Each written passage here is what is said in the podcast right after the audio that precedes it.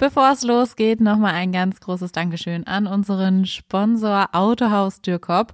Ja, da gibt's alles, was das Autoherz begehrt. Und zwar Peugeot, Opel, Fiat, Jeep, Kia, Mazda, eine ganze Menge andere, MG unter anderem auch. Also lohnt sich wirklich da mal vorbeizuschauen, äh, wenn ihr auf der Suche nach einem neuen oder einem gebrauchten seid. Generell haben die auch einen tollen Service. Wenn ihr ein bisschen spät dran seid, könnt ihr da immer noch einen Räderwechsel, Online-Termin vereinbaren. Und eine Klimaanlagenwartung, habe ich gelernt. Klimaanlagenwartung auch super wichtig, Notfallhotline und, und, und. Also Dürkop, wirklich der Partner für Opel und viele andere Marken in der Region. Gibt zweimal in Braunschweig. Mehr Infos findet ihr auf dürkop.de mit UE geschrieben. So, und jetzt geht's richtig los mit unserem News-Update von der Braunschweiger Zeitung. Heute mal wieder mit mir, Celine und Lukas. Moin Moin und das sind unsere Themen heute. Warnstreik. 400 Leute haben in Braunschweigs Innenstadt protestiert. Bomben in Braunschweig. Störer sorgten für Verzögerung. Ja, und wir fragen uns, was zum Geier die Wollersheims eigentlich in Salzgitter verloren haben. Ja, gestern in Braunschweig waren ja so einige Straßen äh, noch leerer als sowieso schon an einem trüben Sonntag, würde ich mal sagen. Mhm. Im Süden der Stadt gab es nämlich eine große Bombenentschärfung. 5000 Leute mussten evakuiert werden und Lukas, ich glaube, manche haben nicht so wirklich verstanden, was das bedeutet. Ja, ich meine, so ein paar Ausreißer gibt es ja immer. Ähm, trotzdem war es ziemlich doof. Die Entschärfung hat sich wirklich ähm, in die Länge gezogen. Hätte eigentlich nicht sein müssen. Klar, am wohlverdienten Sonntag evakuiert zu werden und äh, sich aus dem gemütlichen Zuhause wegzubegeben, ist nicht das Beste, was man sich so vorstellen kann. Trotzdem muss man sich halt dran halten wenn es ähm, alle Jubeljahre mal passiert. Mehrfach war es aber so, dass im Evakuierungsgebiet trotzdem noch Menschen rumgestreunert sind und das nicht in den ersten zehn Minuten, sondern wirklich mittendrin, wo die Entschärfung eigentlich mitten im Gange gewesen hätte gewesen sein sollen. Ja, und die Regeln verlangen es halt, dass der Sprengmeister dann eben sofort seine Arbeit unterbrechen muss, wenn sich rausstellt, äh, dass noch Leute in der Nähe sind. Das hat einerseits seine Richtigkeit, andererseits ist es eindeutig super nervig, wenn alle warten müssen, dass sie nach Hause können und so weiter. Ich glaube, die waren ja auch in einer Turnhalle untergebracht oder so. Unter anderem ja, ne, wenn man wenn man es nicht schafft, äh, sich bei Angehörigen unterzubringen, dann gibt es diese Möglichkeiten noch. Ja, und es ist halt super nervig, wenn sich da jetzt dann ja, wenn sich das verzögert, weil einfach zwei, drei Leute sich nicht an die Regeln halten. Ja, das Ding ist jetzt allerdings, dass die dann auch zumindest mit einem fetten Bußgeld rechnen müssen. Einige Leser haben uns noch gefragt, ob das dann nicht okay ist, wenn die Leute sagen, okay, ich nehme das in Kauf, dieses Risiko, ich bleibe hier zu Hause, dann lasst mich doch hier. Ähm, warum das nicht möglich ist, da sind wir noch dabei, ähm, das mal rauszufinden. Das werden wir sicherlich noch auf braunschweigerzeitung.de nachreichen, aber ansonsten ist es halt so. Ne? Man kann nicht sagen, okay, ich gehe auf mein eigenes Risiko und bleibe zu Hause. Nein, es muss wirklich jeder raus aus diesem Evakuierungsgebiet. Und letztendlich wurden zwei Weltkriegsbomben mit Gewicht von jeweils 250 Kilogramm entschärft. Gegen 16 Uhr war das ganze Werk dann auch vollbracht. Alle konnten nach Hause und ähm, ja. Unseren ausführlichen Bericht verlinken wir euch dazu genau. natürlich nochmal. Ja, das müssen richtige Brummer gewesen sein, denke ich mal. Hast du die Bilder gesehen? Das waren schon ja, ordentliche. War, war krass. So, ich würde wahnsinnig gerne mal wieder irgendeine gute Nachricht von Volkswagen hören. ich glaube, da bist du nicht der Einzige, Lukas. Ja, wir wollen es doch alle, ne? Wir wollen es doch alle, dass es Volkswagen ähm, gut geht im Grunde. Oder hier als Region Braunschweig-Wolfsburg liegt uns das schon am Herzen. Ja, was, was könnte es sein? Irgendwie, dass VW mehr Geld verdient, dass sie das beste Elektroauto bauen, Tesla Oder das überholen. Günstigste. Oder das günstigste natürlich auch, aber passiert irgendwie nicht so richtig.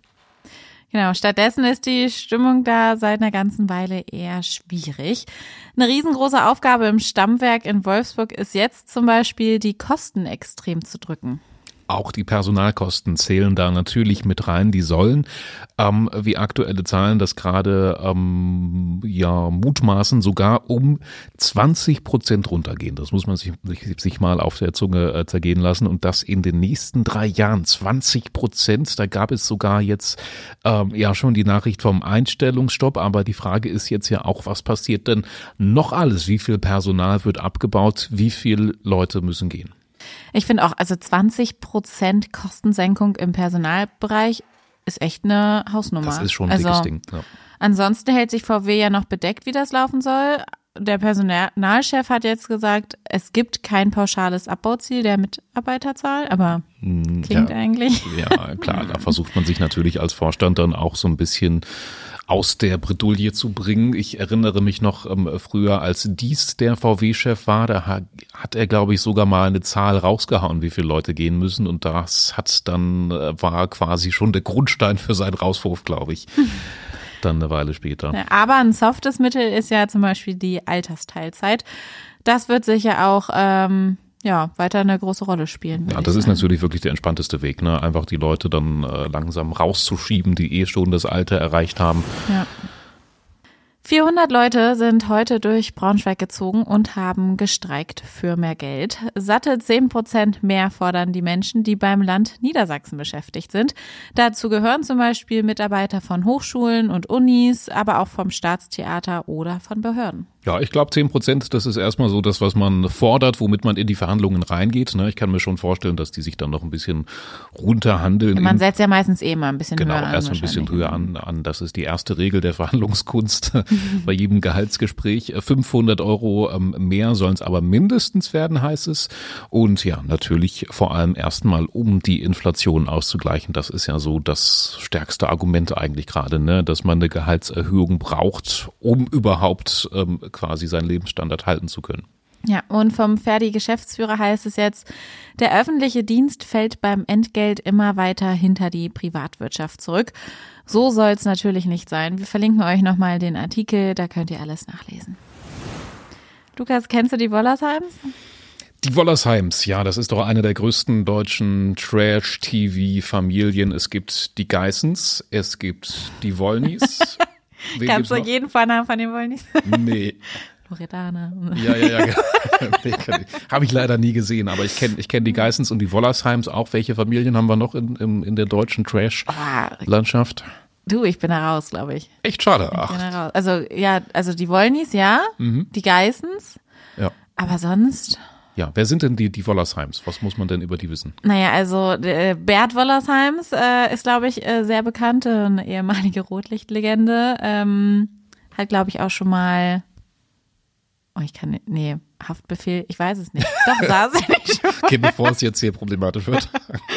genau, das könnt ihr nochmal nachlesen in unserem Artikel. Nee, aber äh, auf jeden Fall Reality-TV-Star und eine ehemalige äh, Rotlichtlegende. Und die waren jetzt ähm, er zusammen mit seiner Frau Ginger Costello oder wie die heißt, äh, waren jetzt am Wochenende äh, in Salzgitter unterwegs. Da es hat nämlich einen richtig coolen Grund eigentlich. Und zwar ähm, hat sich der Vorstand beim FC Flach-Stöckheim gedacht, ja, wir müssen irgendwie das Vereinsleben retten.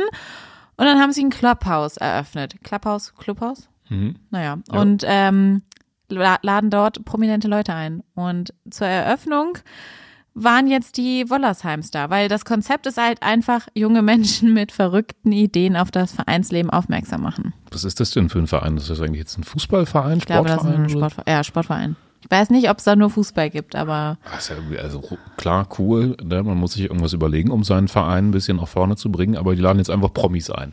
Ja. Wer kommt denn als nächstes, ist die Frage. Nee, das weiß ich nicht. Aber also es soll funktioniert haben. Es sollen, ähm, wir hatten da vor ein paar Wochen, ich glaube, da warst du im Urlaub, Lukas. Da mhm. äh, hatten wir schon mal drüber gesprochen in dem Podcast. Und da ging es, äh, oder hieß es tatsächlich, dass äh, Karten äh, sehr schnell verkauft wurden auch, ähm, also Abnehmer waren auch Leute, die vorher nichts mit dem FC äh, zu tun hatten. Ja, toll. Dann kommen die jetzt einmal, weil sie ein bisschen sensationsgeil sind, da ins, da ins Vereinsheim feiern, begucken die Promis einmal und ja, die wurden dann für 1000 Euro wahrscheinlich gemietet und waren dann da kurz mal mit. Ja, eine Tisch. Stunde waren sie da für Interviews, Selfies, Gespräche. Ja. Aber Salzgitter war bekannt bei denen. Also ähm, Ginger Costello meinte, dass ähm, sie Salzgitter kennt, weil die Ex von ihrem Vater. Toll. ich kann mich, ich kann mich irgendwie überhaupt nicht dafür erwärmen, ehrlich gesagt. Also ich muss mir jetzt auch erstmal den Bericht durchlesen, also was die Wollersheims da dann getrieben haben, lest ihr alles online auf Braunschweiger Zeitung.de schrägstrich 5 nach 5. Aber jetzt, Lukas, jetzt schlägt dein Herz höher beim nächsten Thema. Ach ja, es geht um den Harz. ne? Man muss sich ja so seine Leidenschaften suchen, wenn man irgendwie älter wird. Viele Männer Sagst in meinem? Alter. fangen dann an, Renn, Rennrad zu fahren und das natürlich auch im Harz. Soweit bin ich noch nicht, aber wir lieben den Harz ja alle. Der Harz ist grundsätzlich im Kommen. Viele Jüngere, Ältere entdecken den Harz für sich, gehen wandern, machen Urlaub, geben Geld aus. Und jetzt steht sogar fest, dass im Harz sogar eines der besten Hotels Deutschlands steht. Ja, und zwar handelt es sich um das Wellnessresort Romantischer Winkel. Hört sich auch schön an, ne? Romantischer ja, Winkel. das klingt so ein bisschen oldschool, ne? So Ja. nach guter alte Zeit. Jetzt nicht so ein neues, hippes Design-Hotel gibt's ja auch im Harz, sondern eher so ein Traditionshaus. Ja, wurde 1978 in Bad Sachsa eröffnet, ist familiengeführt, hat fünf Sterne, ist wohl so ein richtig feiner Schuppen. Und jetzt gab's die Auszeichnung. Das Hotel ist jetzt nämlich äh, Finalist beim großen Preis des Mittelstands. Ja, und das ähm, war mir erstmal neu, dieser Preis, aber es scheint eine sehr große Ehre zu sein. Ähm, Ein Preis, den jetzt nicht jedes Unternehmen bekommt, auch nicht nur Hotels. Da geht's um so Sachen wie Unternehmensentwicklung, Schaffung und Sicherung von Ausbildungsplätzen, Innovation, Modernisierung, Service und solche Sachen. Ähm, In all diesen Bereichen muss das Hotel Romantischer Winkel also eine ganze Menge richtig machen. Ich meine, als ich äh, mal so auf der Suche nach einem Urlaub war, habe ich auch schon so nach tollen Hotels im Harz geschaut. Da bin ich dann aber recht schnell wieder von abgerückt und das Tab geschlossen, weil es, glaube ich, dann doch nicht so ganz mein Preissegment war. Vielleicht okay. irgendwann mal. Ja, mal schauen. In Braunschweig hat die Polizei jetzt Drogenhändler im Kultviertel erwischt. Dabei handelt es sich wohl möglich um äh, Kokain und das alles ähm, war im Rahmen einer größer angelegten äh, Kontrolle äh, der Fall, bei der die Beamten am Freitag verstärkt vor allem das Friedrich-Wilhelm-Viertel und die angrenzende Umgebung in der Innenstadt kontrolliert haben. Ja, Friedrich-Wilhelm-Viertel, Kultviertel ist ja so bekannt als das Szeneviertel mit ähm, dem Rotlichtbereich angrenzend. Das Ziel dieser Kontrolle war auf jeden Fall, ähm, die Rauschgiftkriminalität zu bekämpfen. Beim Einsatz konnten die Polizisten dann auch tatsächlich mehrere Drogengeschäfte beobachten, haben dann eingegriffen. Ingo Patzke, Leiter der Einsatz, des Einsatz- und Streifendienstes des Polizeikommissariats Mitte, sagte uns, auch aufgrund der Ergebnisse unserer Kontrollmaßnahmen werden wir unsere Aktivitäten im Bereich des Friedrich-Wilhelm-Viertels intensivieren und den Handel mit Betäubungsmitteln konsequent bekämpfen. Gut. Ja. Ja, also insgesamt gab es äh, drei Strafanzeigen wegen des Erwerbs von Betäubungsmitteln und drei wegen unerlaubten Handels mit äh, Betäubungsmitteln. Also war erfolgreich die Kontrolle. War erfolgreich. Genau. Ja, und dann sind wir schon am Ende, Lukas. Das war's gewesen heute. Das war der Montag. Wir hoffen, ihr hattet einen entspannten Wochenstart. Ich glaube, bei uns war es so einer, hätte schon mal kommen können. Ja. Und ja, ihr startet dann weiter gut in die Woche. Wir hören uns morgen wieder zur gewohnten Zeit. Ab fünf nach fünf sind wir bei euch im Podcast-Feed. Schönen Feierabend. Tschüssi.